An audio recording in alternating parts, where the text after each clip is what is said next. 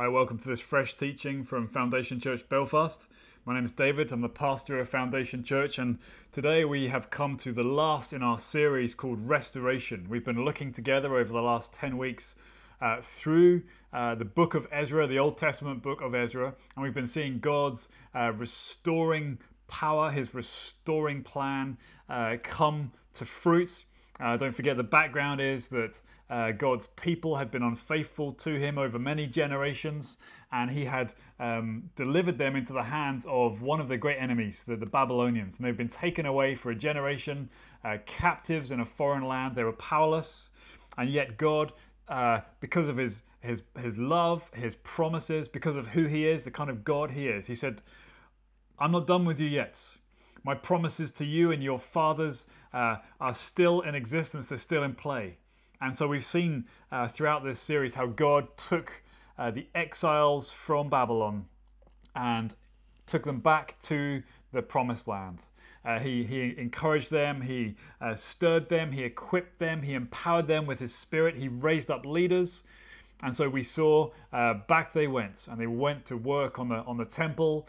Uh, they rebuilt the temple that had been destroyed uh, a generation earlier by the Babylonians. And we've seen scenes of joy and jubilation as, as worship to Yahweh, has, has God of Israel, has restarted again. And they had constructed the temple. Uh, the sacrificial system was up and running. The priestly system, everything was looking great. And so what I want to end with uh, today are three um, outstanding values that we see in the restoration community. Three outstanding values. Um, the first is meaningful marriage. The second is that they are radically repentant. And the third is living lordship. Three outstanding values of the restoration community. First thing we're going to look at is meaningful marriage. And, and we've seen already last week uh, this big problem uh, that threatened to overturn all the good things that had happened Um, since the restoration plan had, had come about. Uh, we saw last week, um, after Ezra had returned with a second wave of exiles back to Jerusalem, he heard through the grapevine um, that some some leaders, some priests, some Levites, and, and you know various families within uh, the first wave had started to intermarry with the surrounding nations. It said they had not separated themselves from the people of the lands with their abominations. And we saw last week how abominations is, is the, the old sort of Bible word for the practices of the pagan nations, the, the, the people, nations that do not know God. And so some within the restoration community had been intermarrying, had taken you know wives from outside nations and had started to Um, practice their uh, their religion and their various um, ethics, and this was this was desperate. And we saw last week how Ezra um, fell on his face before God. He he was grieved. He was appalled. He couldn't even utter a word of prayer or petition to God. He just tore his clothes. Um, he threw himself on the ground. He pulled out parts of his hair and beard. He was just totally uh, distressed. And before we go any further and examine what this is all about, we have to understand the background to all this. Um, because as we've been seeing all through the book of Ezra, the important thing about being the restoration community um, that God was, was forming and, and, and well, reforming uh, was that they existed to glorify God. Um, they existed to do that through, through obedient worship and through living Uh, holy lives uh, and setting up a, a just um, society as written through the law books, through through the law of Moses. That was their calling. They were to be holy. They were to be set apart. They were to be different from the other nations, entirely different. And, you know, uh, other writers in the Bible say you're to be light. You're to be light to the nations because you're reflecting the glory of God to the, the spiritual darkness of the nations around you. Um And nations, other nations that don't know God were to be attracted to him because of the way that you behave and, and, and the way that you, you exist in the world. And so we can see the problem with intermarriage. It sort of blurs the lines. Um, Israel start, you know, adopting the practices of other nations. They look less like Israel and they look more like the other nations out there. And this is a problem. We saw this last week. The light that they were supposed to emit grows dim. Uh, the glory of God starts to dampen down. He's he's less displayed. He's less wonderful. He's less glorious, you know, in the eyes of the nations, because Israel were intermarrying. And that's why Ezra, man after, you know, God's own heart, loves the law, loves God himself, uh, why he had this m- massive outpouring of grief. Um, because as we saw last week, again, he saw that for all the external changes, the new temple, the worship practices, all that stuff, despite all that, the people's hearts were not fully after God. Despite all that God has done for them, they chose another path. They chose to love other things more than God. And that's why this issue of intermarriage, intermarriage happened. And so we saw last week, it was left on a knife edge. We didn't know. So was God going to be merciful and allow them off the hook uh, and forgive them and pardon them? Or was he going to be um, just, and was he going to punish them and, and destroy them forever? That's where it was left. And so we, we come in just now. And uh, how does God deal uh, and how does the community deal with, with this issue of intermarriage? Well, it says uh, when we look at chapter ten, it's our last chapter. Have a look at it now if you haven't already. Uh, chapter ten, it says that Ezra, uh, while he was praying and making confession, he was weeping, casting himself down. Uh, this is a very great assembly, a great gathering of men, women, and children gathered to him from all Israel, and they wept bitterly. So the sin, uh, this issue, this problem uh, w- w- was... Um, modeled, if you like, uh, the, the reaction was modeled by Ezra, but others uh, came along and owned that themselves. Uh, they said, we have broken faith. You know, we have married, uh, we the community have married foreign women. We we have increased the guilt of Israel. They're recognizing that God was not happy with our relationships. Uh, the, our, our marriages uh, are outside the boundaries that he has set up for his people. Our marriages are unlawful by God's standards. And as a as such, uh, the community was in a precarious position before God. You see, Ezra realized the importance of God honoring meaningful marriage within the restoration community. And he, he knew the problem of, of, of people choosing someone from outside the community of faith to be their spouse.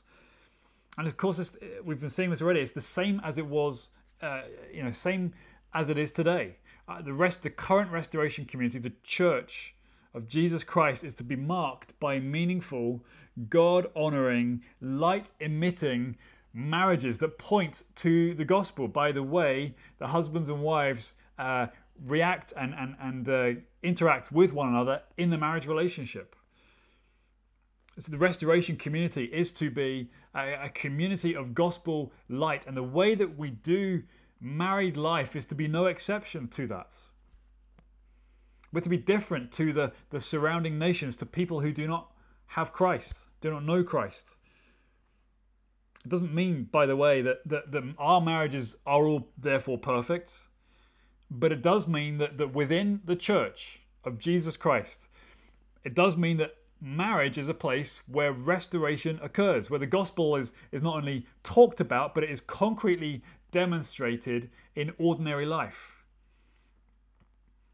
Just in case you're wondering, by the way, marriage is is, is very much, as we're seeing here and, and throughout the Bible, marriage is very much a calling of God. It's a calling that God has for some people. But likewise, singleness is also a calling from God that he has for some people. And both marriage and singleness find, should find, healthy expression within the local church. One is not superior to the other. If you're married or if you're single, you're not inferior or superior to the other. Both find expression in the local church. The local church is all about a community of relationships that is so deep and so life-giving because they are founded on Jesus and, and filled with the Spirit, that they radiate the glory of God through the gospel of Jesus Christ.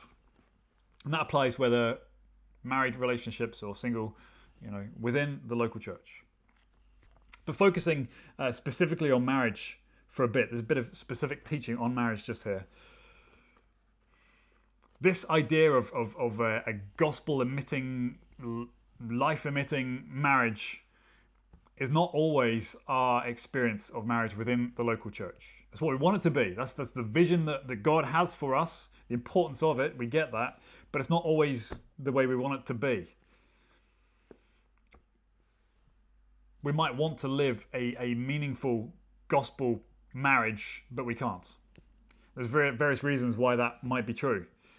Uh, perhaps you have a spouse who's not a believer in Jesus. You're a believer, but your spouse is not a believer in Jesus. Uh, maybe you came to faith um, after being married, and therefore you're married. Your your spouse is not a believer. Uh, maybe you married someone who at the start you thought was a believer, but as your marriage has continued on and matured, uh, and you see that person for who, who they are, it's starting to become clear to you that they were never a believer at the, at the start. You thought they were, you hoped they were, but they're not. Maybe you married someone who you knew wasn't a believer, but it didn't bother you, and you went ahead and married them anyway. What do you do if this is the case? What do you do in light of this passage?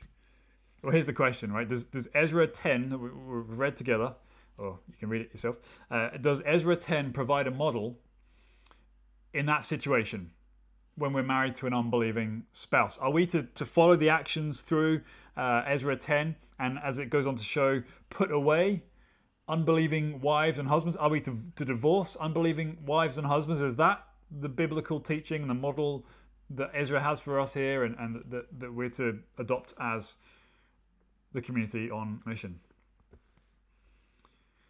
Well, let me say clearly, no, it's not. No, it's not. Because Ezra ten is not the only teaching in the Bible on the subject of, of marriage and what we do with, if we're married to an unbelieving spouse. In fact, um, both Jesus and the Apostle Paul, one of the major writers of the New Testament Bible, uh, both of them teach that marriage is good. It is wonderful. They are, they're, they're affirming uh, the Old Testament view that marriage is a gift from God. It's a good thing. It's part of his plan uh, for many of his people. It's not for everyone. We've seen that already. But it's a good thing. And, and we see that in, in, in Genesis, the first book of the Bible, that God creates uh, a man and woman and puts them together. Two shall become one flesh, it says. And Jesus and Paul affirm that. But as we've seen and we we started to think last week, if if you are a believer in Jesus, and if your life has been radically changed by his grace, his, his love for you, uh, your understanding of what he's done for you, then it stands to reason. It stands to reason that you should find a spouse who likewise loves Jesus and has been radically changed by his grace.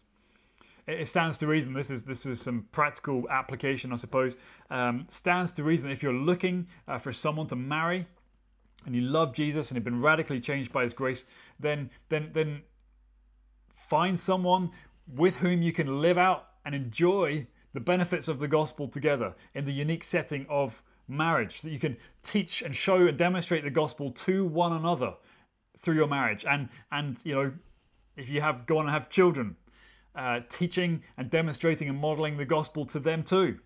You need to find someone who's gonna who's gonna agree with you and, and, and be of one mind on those things.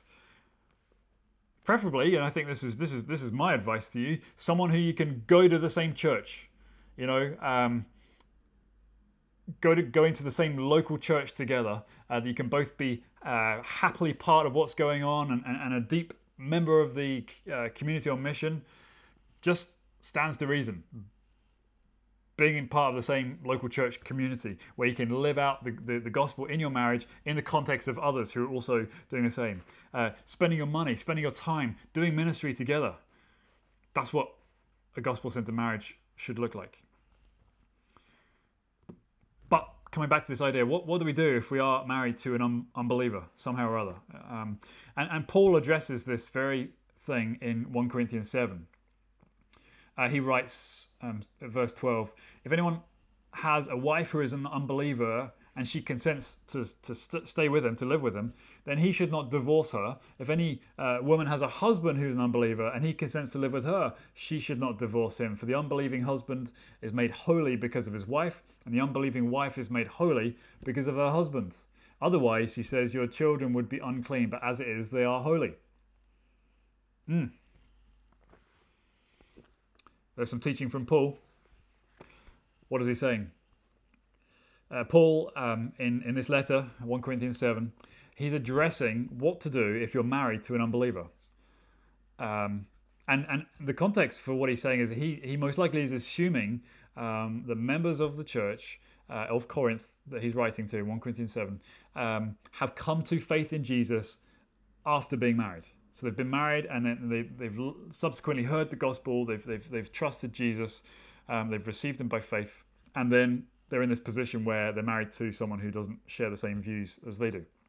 What do you do? He says.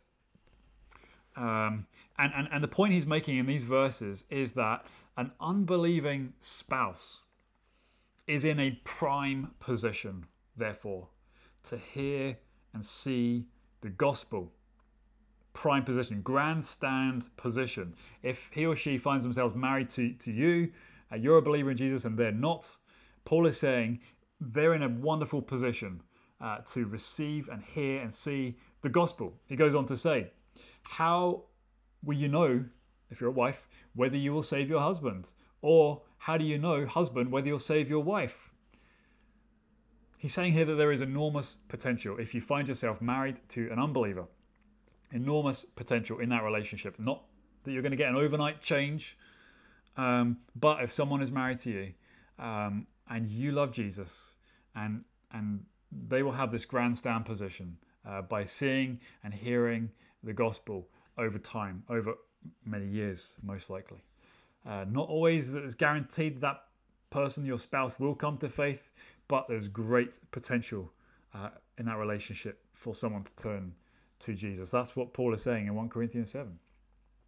Of course, the same rule, I think, applies to you if you, if you, let's face it, if you married someone intentionally knowing that they were not a believer in Jesus, but you did it anyway. Um, even if in the past you made a bad decision, um, that, that text still applies to you. You've come to faith in Jesus, and your life, your, your love for Jesus, your passion for him and for, for the local church, Um, will have a massively positive impact on the person that you've married. Look, folks, I'm not pretending this is easy. It's not an easy teaching. There are so many things that we could talk about. We could put a whole sermon together, a whole book together, uh, dealing with this alone. Marriages, of course, let's let's face it, can be very messy.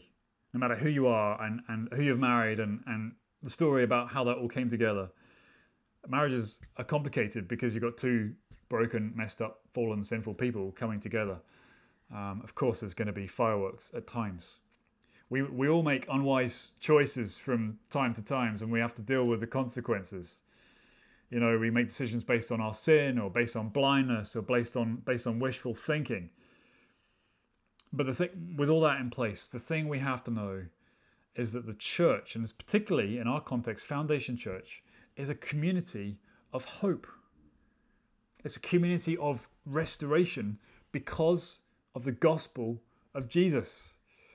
There's no condemnation upon you at Foundation Church because there's no condemnation for those who are in Christ Jesus. We are all fallen and sinful. We all make wrong choices. We all mess it up from time to time. But because of the gospel, we are not defined by our sins and our failures. Instead, we are defined by Christ and his righteousness. And we receive the, the favour and the, the grace of God. And, and, and as part of that, we are all in the restoration process that God has us on. That's why the, the restoration community, the local church, is marked by meaningful marriage. Don't think, by the way, that you're alone. If you're struggling in your marriage or you've had bad experiences in the past, don't think that you're alone. We are we are here together on mission, but we're here together as a community to love one another in the name of Jesus, with the power of the Holy Spirit to, to help us uh, do what is humanly impossible, left to our own devices. And so we all have a role, whether we're married, whether we're single, whether we're newlyweds, whether we're engaged, whether we're widowed, uh, whether we're celebrating our diamond anniversary. We all have a role. Why is that? Because meaningful marriages as part of the Restoration community, display the glory of God. And it's part of what it is to belong to the Restoration community, is to see outstanding quality number one, meaningful marriage. Well, I've just seen how uh, the first outstanding value of the Restoration community is meaningful marriage.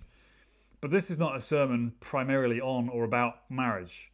Ezra ten is not primarily on or about marriage. We saw last week how marriage was like the, the or intermarriage between uh, Israel and the surrounding nations was the sin on the surface. Uh, but rather like an onion, uh, you peel back the first layer, and under that is another sin. There's a deeper issue, a more core issue. And so the issue here primarily uh, is not just the intermarriage, that's the surface sin. The issue here is that the heart of the people of Israel was going after something else other than God. In their heart of hearts, they loved something more than they loved God and his ways. And so when they heard God's law, when they knew God's commandments, his expectations for how they should live and who they should marry, they heard that not as a life-giving uh, boundary in order for them to flourish and express the glory of God. They heard that as a restriction. They heard that as God saying, I don't want you to have any joy or any fun. You cannot do... They heard that as a negative.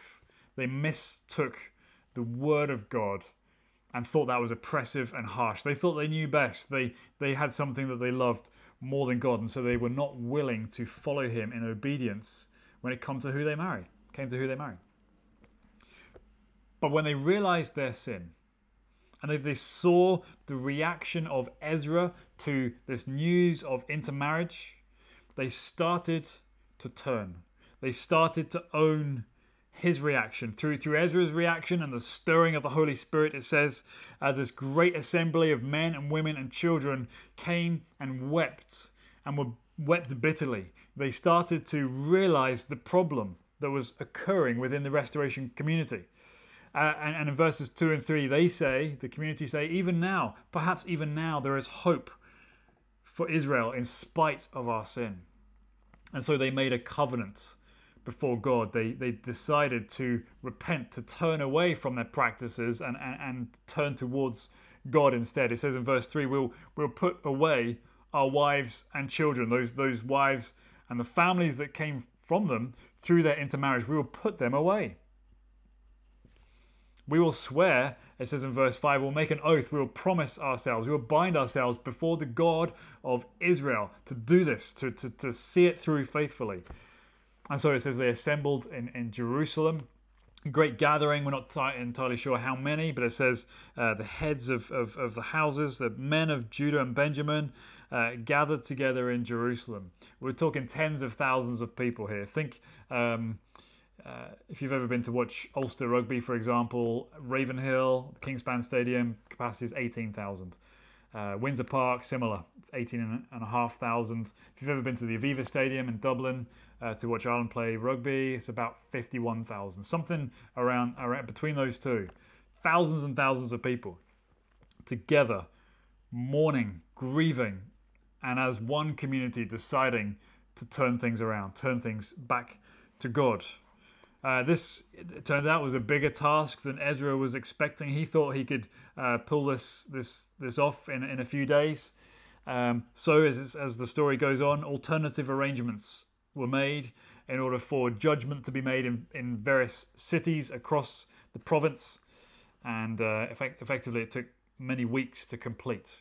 Um, they had to go through the list of families and find out who was guilty of intermarriage, um, beginning with the priests, and then the Levites, and then uh, the other members of the community. Everybody had to appear before the, the, the, the Isra- um, Israelite authorities and um, give account for their families and their marriages.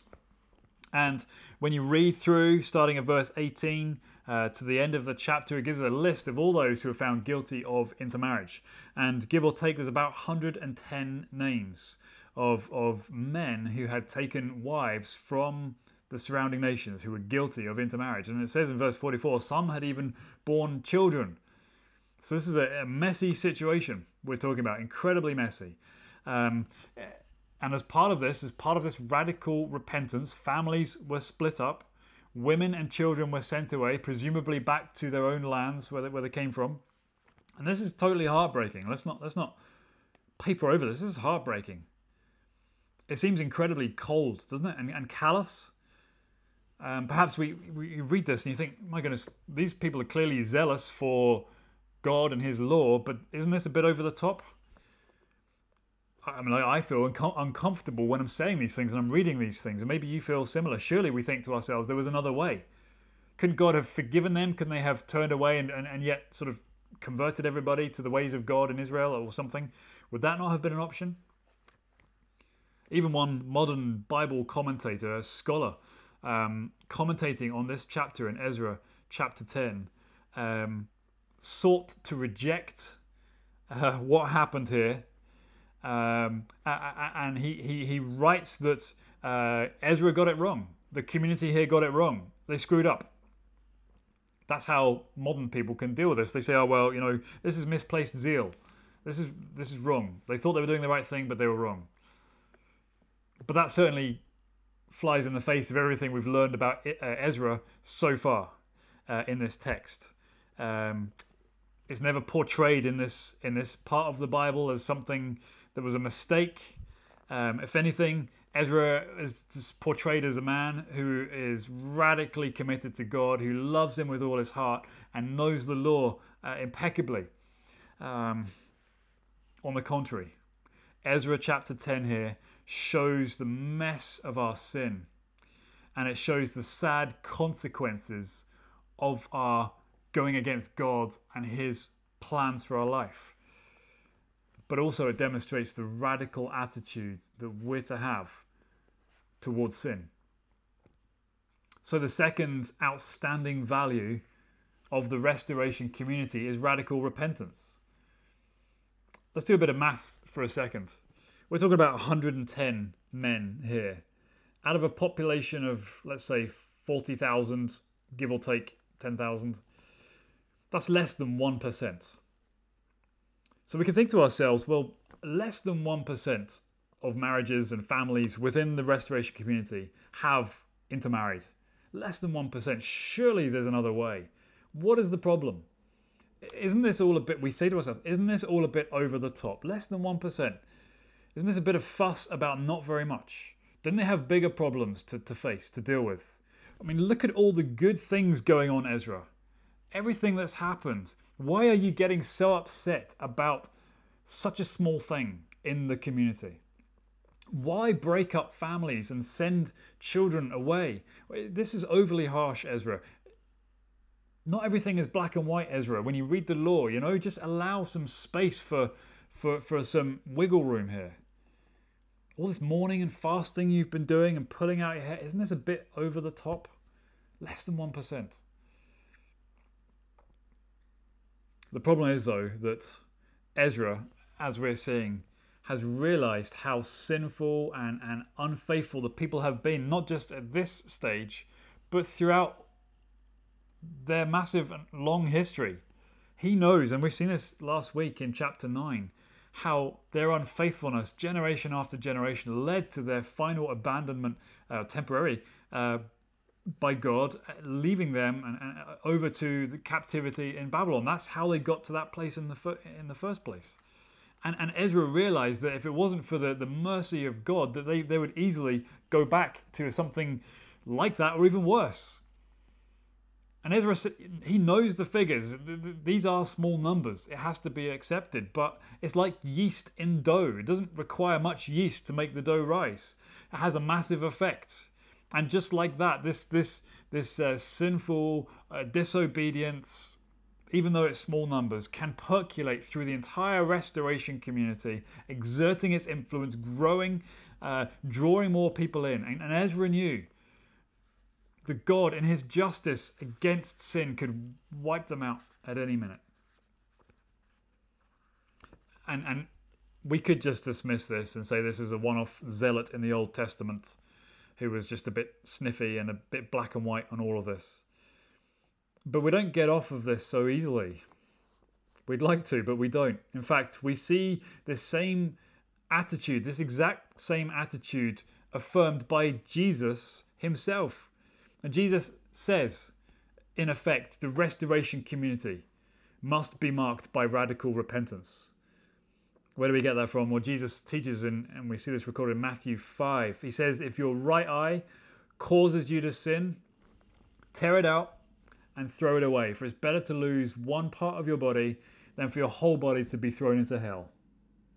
He goes on to say, if your right hand causes you to sin, cut it off and throw it away. For it's better that you lose one part of your body than the whole body goes to hell. You can see how seriously Jesus takes the issue of sin. And he, of all people, will realize the devastating impact of sin when he took our sin upon himself and suffered the wrath of the Father in our place, the anger, the just anger of God in our place. Jesus was not blinded to sin like we are. He knew the implications of sin and the, the, the sinfulness of the human heart. And just like Ezra, he teaches that the restoration community must be radically repentant. They are to stop at nothing to avoid sin. They're to cut it off. They're to pluck it out, even if it costs temporarily pain for yourself. It is better to do that, he says, than leave things unchecked and go on a path to destruction. That's what Jesus teaches. That's what Ezra teaches. There's no sense in all this with Ezra or with Jesus that one sin is okay. It's just one sin. It's just one percent of the community. It's all right. ninety-nine percent are fine. Ezra knows the percentages. He's, he's not unaware of the numbers. He did maths at G C S E and probably did quite well. There's nothing stopping him here from softening his approach, from backing down, even though we're talking fairly small numbers. He is not Uh, content to just sit and see what happens. And it's the same too with Jesus and his approach to sin within the restoration community.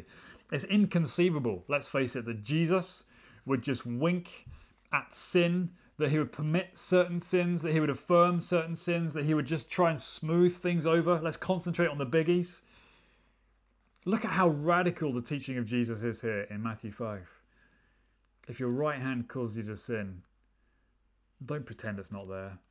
Deal with it radically, and if it means cutting it off, metaphorically, by the way, then do it. It's better for your body in the long run. For us in the restoration community of the local church, we we, we cannot be soft on sin, on fallenness, and on their consequences among us. We can't allow ourselves to get comfortable, to ignore the elephant in the room, to minimize it, to excuse it, to, to hope it goes away. If Jesus and Ezra are to be believed, then our sin and our sinful decisions and their consequences, they won't disappear. In fact, the natural history of sin is that it will continue to grow. It will, it will multiply. It will grow subtly. It will grow quietly. It will start spreading into other parts of the body, just like an aggressive form of cancer. It will affect one part of the body after another, after another. That's why we must be so radical in our, we're radical in our approach to treating cancer, actual cancer. We must be more radical in our approach to treating the, the, the cancer of sin among the restoration community because of the, the absolute damage that it will do. Just to be clear, just to be clear, this does not mean, a radical repentance does not mean that we as a church or we as people are to be unloving. It's not an excuse to be hurtful or aggressive or harsh with one another. Radical repentance is a posture, is a lifestyle, is something that we all do all the time out of our love for Jesus and our acknowledgement that we need his grace daily. We do this together. So it doesn't mean we, we become nasty, nitpicky people, because we all need grace. We all need to turn from our sin and turn towards Jesus, not just once, not just at the start of our Christian life, but over and over again on a daily basis. But it does mean, it does mean that we need firmness. It does mean that we need boldness. It does mean that we need to develop a, a thickness and a resilience in our relationship that allows us to have, as required, difficult conversations, awkward conversations with one another, to help each other see sin in our lives, perhaps where we have blind spots. The rest of the community can see it, but perhaps the individual can't, or maybe they've shut themselves off or they don't want to see it. We help each other because we are all recipients of God's grace. But as a result, we must be radically committed to repentance. Jesus demonstrated perfect love, and yet that did not stop him from directly speaking, and at times harshly, clearly, when sin was involved. He called out sin in leadership, among people, among the hierarchy of society, and he got killed for doing it. It is not easy, but as we'll see, there is grace available, and it's worth it. Well, the third and final outstanding value of the restoration community is living lordship. Living lordship. You know, the story of Ezra finishes abruptly after chapter ten. We don't know what happens. Um, we just know that the people followed through. We don't really know what Ezra said or what God did directly. Ezra makes an appearance in the next book of the Bible called Nehemiah. He makes an appearance. Uh, Nehemiah um, leads the third wave of captives back from Babylon to Jerusalem. But we don't know really how it all transpired. You see, these these Old Testament stories are not simply here to inform us and, and to, to to give us an interesting historic study of the Old Testament people of God. They're there for our instruction. They're there so that we learn lessons. The Holy Spirit, through these Old Testament peoples, says to us, learn from them. Learn from their successes. Learn from their stories of faith. But also learn from their mistakes and their failures. Don't do what they did in error. Don't follow in their footsteps of unfaithfulness. Stay faithful to God. Live under the lordship of his King, Jesus. You see, as, as, as modern people in the modern restoration community, which is the local church, we're not so dissimilar from those in the ancient restoration community that we see here in, in Ezra. Yes, we're in a different, very different history, very different context, very different geography. But despite all those differences, we are asking the same root question that we see asked all throughout Ezra. And that is this: is our heart fully given over to God and his purposes? Do we fully and completely want God? Or do we only partially want him when it suits us? And we've seen the problem here. It's very easy for the restoration community, from us as well, to concentrate on all the external forms of, of worship and gathering, and particularly in this lockdown time when we have missed that gathering and we're we're gearing up to, to meet again, and, and how might that look, and how can we invite more people? That's great. Thank God for all of those things. And we're so looking forward to, to getting back to Sunday gatherings again. But the, the problem is, and as we've seen here, we can concentrate far too much on the external things, and yet our hearts are not going after God completely or totally or even at all. As Ezra found out to his great sorrow, external forms are possible without internal heart change. Put in other ways, are we, as a restoration community in the local church, are we living the lordship of Jesus? Are, are we living under his lordship, his reign? Or are we just using him for our own purposes to get some benefit or other? You know, Jesus makes huge claims over our lives and over our community as believers in Jesus. You know, in this pivotal moment in his earthly ministry, he asked his disciples, who do the people say that I am? They've been with him for, for several years now, the disciples. They've been learning from him. Uh, interacting with him, developing their friendship with him, and, and the knowledge of him, first-hand knowledge of Jesus, the Messiah, the Son of God. They've seen him perform miracles, they've heard his teaching. And so he was testing them to see how much they really understood, how much functionally had they absorbed. Who do people say I am? And Peter said, well, I believe you are the Christ. That is the Messiah, the chosen one. Jesus said, you're right, I am. And then he went on to say that the Son of Man, that is Jesus, I myself, must be rejected. I must be killed. And on the third day, I must rise again. And Peter rebuked Jesus, it says. No, no, no, he said, that's not what the Christ, the Messiah, should be doing. You've got it wrong, Jesus. That's that's a wrong interpretation of Scripture. And Jesus said to Peter, get behind me, Satan. He said to Peter, you've got your heart, your mind set on the things of man, not on the things of God. He's saying, you want me, Peter, to behave in your way, to fit your agenda, to do your bidding. No, that's wrong. I'm the Lord. And Jesus goes on, Mark eight, you can read this for yourself, Mark eight thirty-four.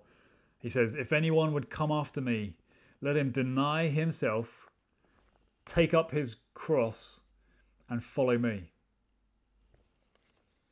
Jesus teaches here, among other places, that his followers, his people, the church, must put him first, above.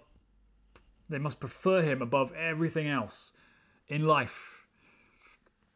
They must deny themselves, he says. They must, uh, that is, give up their rights uh, and submit to Jesus' lordship over their lives. Uh, his claim on how they should live is to be foremost in their life, in their beliefs, in their words, in their ethics, in their relationships. That's why Jesus describes all this as taking up your cross, because it's not a comfortable thing following Jesus. It's a wonderful thing, but it's not a comfortable thing. It's a taking up of the cross. It can be painful, like a cross. It can cause you hurt. It will cause loss or damage in some areas even. It involves relegating our comforts, our choices, our way of life to his will for our lives, his uh, glory, his purposes. Sometimes Jesus' purposes and our own for ourselves coalesce, and that's great. But a lot of the time, particularly when we're just starting out on our relationship with Jesus, a lot of the time, Jesus' way for us and our way for ourselves, when left to our own devices, are radically different. Hence the cross. Something's got to give. And Jesus said, if you want to really follow after me and become one of my disciples, then you need to take up your cross. It's going to cost you to be a true believer and follower of Jesus, living lordship. Why would you want to do that? Why would you want to pick up the cross? It sounds terrible, it sounds painful, and indeed it is. Um, and some churches, some Christians miss this whole part out when they talk about Jesus. And, and, and you can understand why. Because it's a great way to empty the pews. It's a great way to, to, to reduce the number of people who keep watching the videos and keep hitting like on Facebook. They will teach that God wants you to be happy and healthy and wealthy. And that's what Jesus has given himself to, your, your purposes, your health, your wealth, your flourishing. But there's no mention of taking up your cross and dying to yourself. But that's exactly what Jesus did for you in the gospel. He gave himself on the cross in the fullest sense of that term so that you could be freed from your sin and, and your separation from God can be dealt with. You can't deal with that on your, on your own. Jesus dealt with it in your place. He, as it says, drunk the, the cup of God's angry punishment, his wrath, all the way to the bottom. He paid the price for your freedom. Do you see what that does? If you if you look at the cross and realize it's an empty cross and, and you see the fact that the grave is empty, and you understand that, that this happened for you, then you will gladly choose to follow Christ. Then you will gladly receive his living lordship. And you'll not do that out of a sense of guilt in order to somehow pay God back for what he's done for you, because you can never do that. And you don't do you don't follow Jesus uh, because of a sense of self-righteousness, or somehow you're earning his love, because you can't. Jesus loves you. The Father loves you. But you you you accept and live under the, the lordship of Jesus when you realize that Christ did all this for you, and that you are a recipient of his amazing grace and his mercy and his pardon and his forgiveness. He calls you a child of God. And when you understand that, when you when you when you genuinely hear the words and, and take them in to the to the center of your being through faith in Jesus, and you think, my goodness, he's done this for me, and I don't deserve any of it. Then you will humbly, gladly give your life to Jesus, to his living lordship.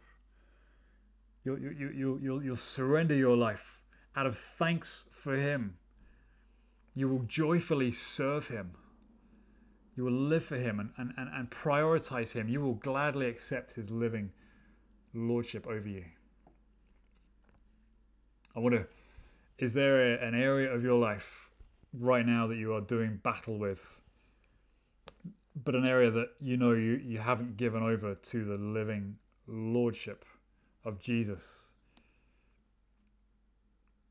John Owen, way back centuries ago, wrote, "Be killing sin before it kills you."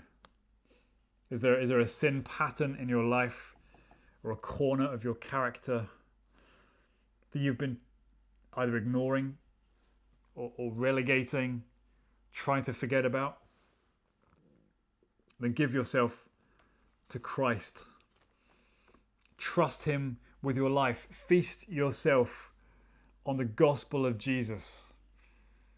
Receive his Holy Spirit to empower you and equip you to change, to be more like Jesus as he works the gospel deeper into your life. You see, the deeper that you focus on the empty cross and the empty grave, the more you will be motivated to give your entire life to the living lordship of Jesus. Can we pray together as we close out this series? Let's pray. Father God, we thank you for the way that you take us from slavery and captivity, under occupation from the enemy, and you take us and you show your love to us, and you make your promises to us, and you say, I'll never leave you or forsake you, and you bring us to yourself, to relationship with you. You do that through Jesus, your own Son. You gave him to come and live a perfect life and die a death in our place so that we can be forgiven and restored and blessed as we receive the benefits of Jesus by faith. You restore us. We thank you for the church. We thank you that it is the place of restoration on earth. And Father God, may we understand and receive the power that comes from knowing Jesus. We receive the Holy Spirit that we might glorify you more in our relationships, whether it's our marriage relationships, our families, in our church, as we interact with colleagues at work, in our city, as citizens of this world. Lord, may we bring you glory because you have restored us and are restoring us to be more like Jesus, in whose name we pray. Amen.